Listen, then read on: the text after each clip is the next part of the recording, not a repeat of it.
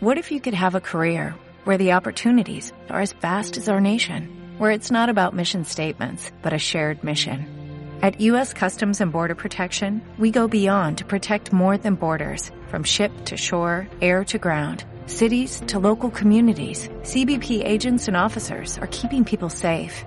Join U.S. Customs and Border Protection and go beyond for something far greater than yourself. Learn more at cbp.gov/careers.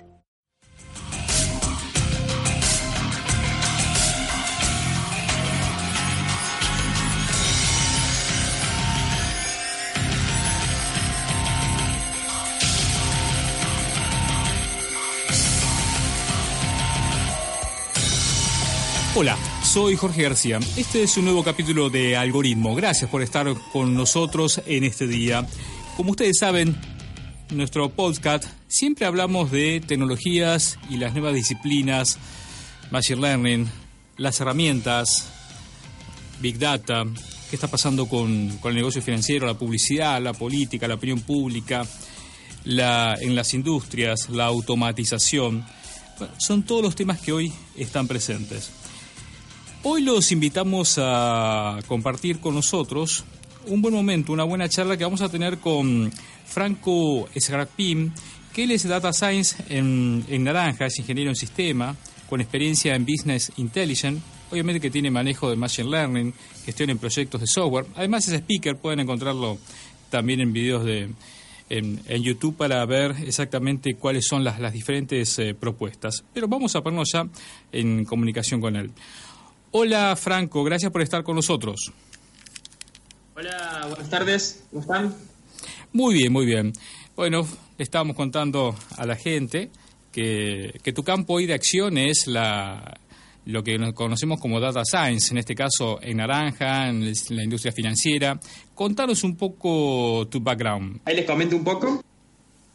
Eh, soy ingeniero en sistemas, eh, siempre trabajo de, de data science en, en varias empresas, eh, principalmente de distintos rubros, telefónicas, eh, automotriz y ahora estoy en una financiera.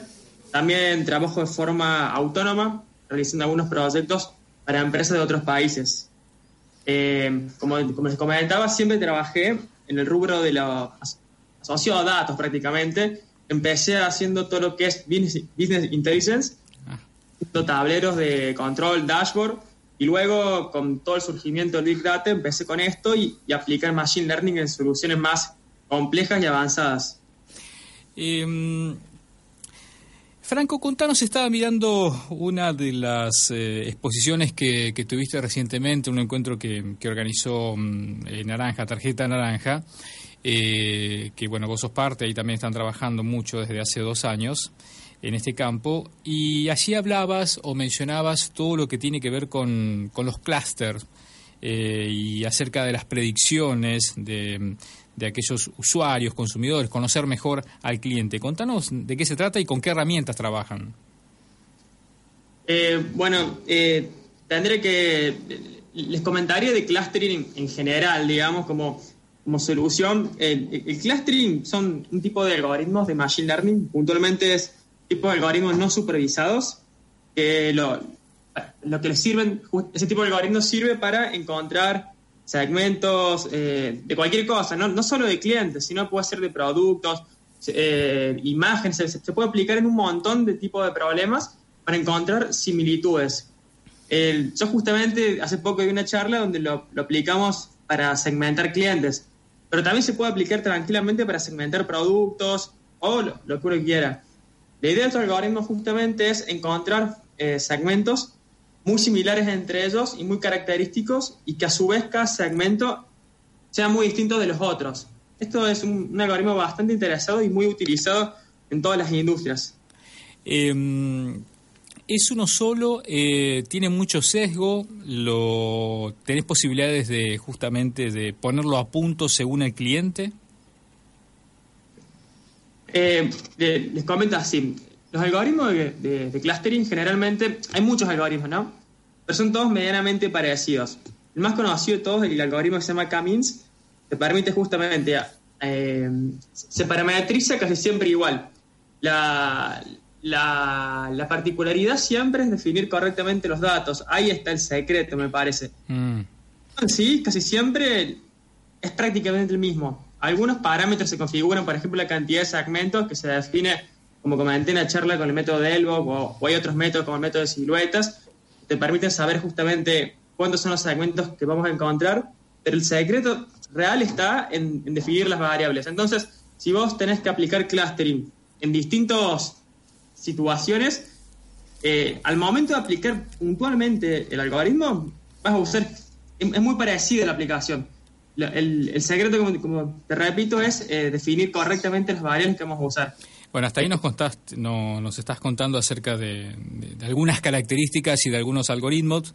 Eh, contanos sobre en qué herramientas eh, trabajas digamos, no sé, es TensorFlow, es Python, ¿cuáles son las, las herramientas que, que utilizas justamente para desarrollar? Eh, las herramientas que utilizamos, principalmente usamos el lenguaje de Python, ¿no? Luego existen un montón de librerías eh, que se pueden utilizar, utilizar como scikit-learn, por ejemplo, y un montón de eh, ya métodos disponibles o TensorFlow que ya te disponibilicen un montón de herramientas, métodos para que vos lo, puedas utilizar y puedas aplicar este tipo de algoritmos. También existe, también se utiliza mucho Amazon y muchos servicios de Amazon que están bastante interesantes, como es, por ejemplo, para hacer reconocimiento de imágenes o, interpretación de, de, audio, para pasar a texto o traducir prácticamente en tiempo real, que también está muy interesante. Combinando todo esto, puedes hacer soluciones bastante elaboradas que la, verdad que están buenas. Eh, esto, sí. Cuando hablamos, eh, me estabas mencionando hacer el servicio de, nube de, Amazon. Eh, ¿Tenés opinión formada acerca del servicio que también brinda Google o, Microsoft, cada uno con sus productos, ¿no? Azure y Google Cloud. Sí, eh, cada, una, cada una de esas nubes tiene, son muy parecidas. Entre ellas tratan de ofrecer lo mismo. Puntualmente yo tengo más experiencia en todo lo que es Amazon. Eh, trabajé con algunos servicios de Google, haciendo algunas pruebas. También probé eh, de IBM, WhatsApp, estuve probando, pero casi siempre es puntualmente. Yo trabajé siempre con, con Amazon.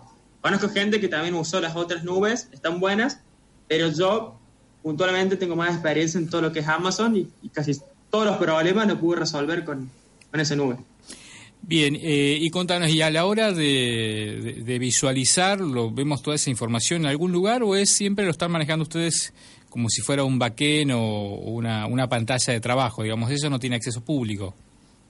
Eh, sí, no, no, eh, puede tener tranquilamente acceso público. Todo este tipo de, soluciones se puede medir o visualizar con diferentes herramientas. Amazon, por ejemplo, tiene un, un par de herramientas como QuickSight para poder visualizar, eh, hacer dashboards internos y ya, como, ya, está en Amazon, te conectas muy fácilmente. Uh Servicio, ya tenés los, datos procesados como en S3 y los podés visualizar. O podés usar otras herramientas muy conocidas de, justamente, ahí está la ventaja de conocer BI o Business Intelligence, te da la ventaja ya de eh, poder presentar estos resultados de una forma elegante y, y poderosa con herramientas como ClickSense, Power BI, Tableau. Hay, hay muchas herramientas. Yo te recomiendo esas, que me parecen excelentes herramientas para poder empezar a mostrar resultados, dashboard bastante interactivos y poderosos. Sí, tanto R como, como Tableau, ¿no? Por ahí R merece un poco más atención, bueno, Tableau a su manera, para todos tienen que, pero te permite visualizar información. Y, y contanos ah. acerca de los, de los datasets, porque obviamente debes tener mucha, mucha información, ¿cómo los vas curando? Sí, que ese es un proceso eh, bastante complejo y sumamente importante. Yo te diría que como el 75% de una solución de data science, eh, para que tenga éxito, depende de utilizar un muy buen dataset. Y una de las características es que, primero principal, tener buenos datos. Una vez que tenés buenos datos, es tener que verificar justamente la calidad y analizar temas como si los valores que, hay son correctos, si hay valores nulos, si, si, es que hay, ¿qué hacemos con esos nulos? Si los reemplazamos con algún tipo de valor, algún promedio, o, un mínimo, un máximo, un valor por defecto. También hay que analizar los outliers, que vendrían a ser valores extremos, que, que que te pueden llegar a distorsionar el resultado de un modelo. Entonces está bueno hacer todo ese tipo de análisis y también si existen dependencias entre las, entre las variables. Es decir, si una variable está relacionada a otra, también hay que considerar eso. Es, hay, hay que hacer varios análisis. Eh, todo eso lo hacemos eh, con varias herramientas. Eh, puntualmente se puede hacer con Python o con algún tipo de flujo en, en la nube, con NiFi, o hay un montón de herramientas que te permiten hacer todo tipo de curaciones previas al modelado. Eh, Franco, como data science en, naranja, ¿no? Eh, o también en algún con algún otro, alguna otra marca, ¿no? Eh, contanos lo siguiente: ¿qué beneficios le dan, en este caso, a la empresa? ¿Y qué beneficios, en todo caso, también tienen los usuarios, usuarios clientes? Y tiene muchos beneficios. Primero en principal porque podés conocer eh, cosas que antes quizás no estabas viendo, que nunca viste te permite eh, no solo conocer de una forma que nunca conociste, sino que los algoritmos por ahí son muy, muy inteligentes para encontrar patrones y cosas que a simple vista uno no ve.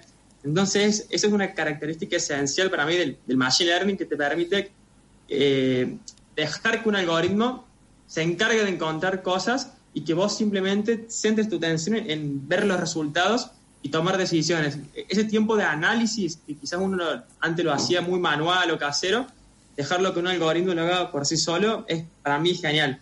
Eh, Contanos un ejemplo para poder entender. Práctico. un, ejemplo, práctico de esto, eh, te cuento un caso de éxito, claro. que trabajamos. Puntualmente, eh, había un, en, un, país de Centroamérica, se, se tenía muchísima información, como de 10.000 comercios cada comercio se lo medía con muchísimas variables de todo tipo, de tamaño, cantidad de empleados, qué productos vendía, qué rubro era, metros cuadrados, etcétera, muchísimos datos. ¿Y, qué, se qué se trataba de hacer? Trataba de eh, predecir cuáles eran las características que definían la mejor facturación. Entonces, cuando, cuando vos ibas a abrir un, un nuevo comercio, a través de una aplicación vos podías saber instantáneamente qué características tenían los comercios exitosos en tu zona. Entonces, vos, eh, ahí, está la ventaja del Machine Learning porque el, algoritmo lo que hacía era analizar instantáneamente en tu zona, hacer regresiones, ver qué relación existía entre cada una de las variables que estamos analizando, que eran más de 100, y la, eh, la recaudación, el ingreso de cada negocio. Y toda esa información, te todo ese análisis te lo hacía instantáneamente, prácticamente en tiempo real, y a vos ya te venía la información procesada y calculada. te decías, si vos querés tener éxito y, estás poniendo un local en esta, zona, los negocios de, no sé, el rubro, no sé, textil, estoy diciendo, o electrónica, les va muy bien. Los que tienen, no sé, cinco empleados y venden esto y ya de esta hora a esta hora y tienen estas características, son negocios muy exitosos. Entonces, como que te recomiendan qué hacer. Y además vos le podías hacer preguntas a ese sistema, por ejemplo, ¿qué pasa si yo empiezo a ofrecer este tipo de productos? ¿Me va a ir bien o me va a ir mal?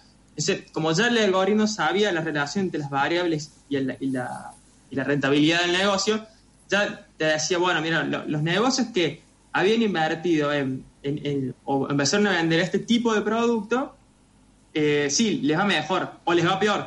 Sé, vos eh, tenías una forma rapidísima de validar contra todo el mercado, contra todo el mercado de negocio de la región y, y, tener la respuesta muy rápidamente.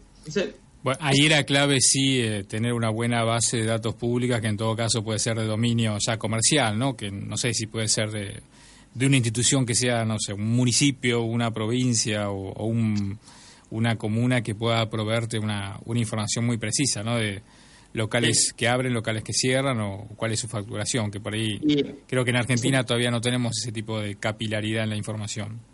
Sí, estaría muy bueno poder hacer una, una base de datos que ahora está muy de moda todo lo que es crowdsourcing, que vendría a ser que no necesariamente hace falta que una empresa o alguien se ponga a buscar toda esa información, sino simplemente que entre todos o todos los interesados en usar una herramienta así, no sé, se disponibilice una, un sitio o algo donde cada empresa el negocio ponga todas sus variables con sus características, bueno, y, eso va a alimentar algún tipo de algoritmo que tranquilamente le podría dar eh, buenos resultados a todos también se podría hacer algo así.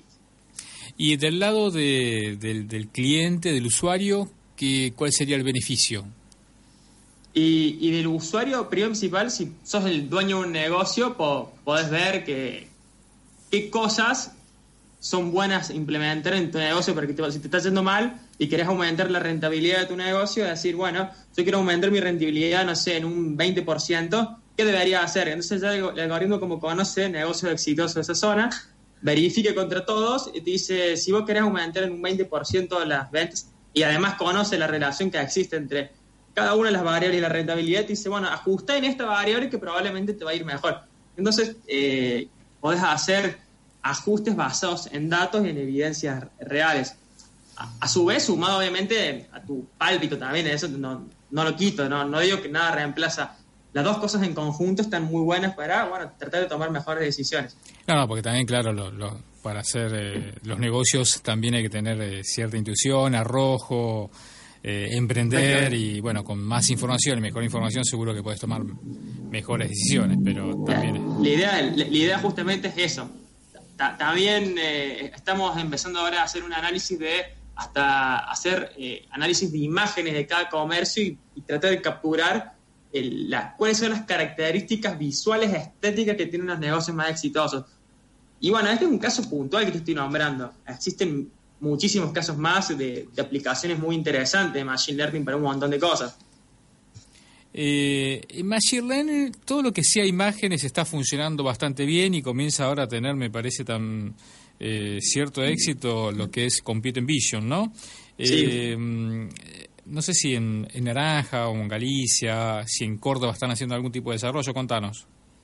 Eh, puntualmente, yo te puedo comentar un poco de, de, ese tipo de proyectos aplicados en otras industrias, no sé, por ejemplo en automotriz, todo lo que es eh, reconocimiento de, anomalías en, chapa, por ejemplo, se puede hacer tranquilamente con computer vision, o en, temas de seguridad, de reconocimiento facial, de, características de distintas... Eh, estos algoritmos están encima ya preentrenados, entonces ya están diseñados para reconocer un montón de cosas. O sea, vos aplicás el algoritmo y ya instantáneamente se puede dar cuenta eh, si reconocer caras, reconocer formas, reconocer objetos. Y, una vez que vos capturaste esa data, ya entra en, algún proceso de Machine Learning con múltiples lógicas justamente para resolver el problema que estés buscando resolver. Em, me ocurre eso así rápidamente. Bueno, ¿cómo está la, la vida mm, eh, universitaria, los recursos humanos? Eh, ¿Hay buen, buena, buen ámbito de, trabajo, de estudio con las universidades? ¿Están surgiendo los perfiles que hoy la industria demanda? Yo pienso que está eh, difícil conseguir ese tipo de perfiles porque es un perfil muy capacitado que necesita tener amplios conocimientos no solo de, de, programación, sino también tiene que tener conocimientos estadísticos de matemática bastante avanzados. Y no solo eso, también necesita conocer de negocio, porque generalmente aplicar estos problemas está bueno aplicarlos para resolver algún problema de negocio eh, que realmente aporte valor. Eh, por ahí, si, uno se, centra mucho en lo técnico y no tiene esa visión de negocio, probablemente no pueda resolver eh, problemas que, que, el mercado necesita, se podría decir. Entonces, es un perfil difícil de conseguir en, este momento se, se, nota que a las empresas les le, cuesta reclutar este tipo de, talentos. Franco, ha sido un placer. Gracias por haber compartido tu experiencia con nosotros. Me agradezco a ustedes, que muy bien. Hasta luego. Estábamos eh, hablando con Franco Uber Escapín, de él es Data Science en Naranja, pero también en otros productos, y nos estaba relatando eh, interesante de cómo es el armado o la puesta a punto de de una buena base base de datos, un dataset para después tener eh, la información necesaria y, los algoritmos. Ha sido una muy buena charla con, con, Franco que trabaja en, Naranja. Usted se sabe con algoritmos, puede encontrarnos en, en las redes y ver y escuchar cada uno de los protagonistas.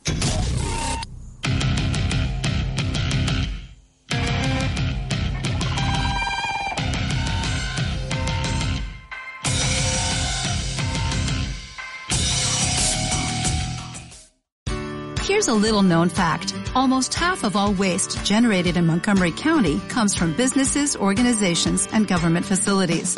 Reducing the amount of waste in your workplace will have a positive impact on our environment. It can also save you money on your disposal costs. Reducing waste and recycling at your business is easy to do and is the law in Montgomery County. Make it your business to recycle right. Learn more at montgomerycountymd.gov slash recycle right or call 311.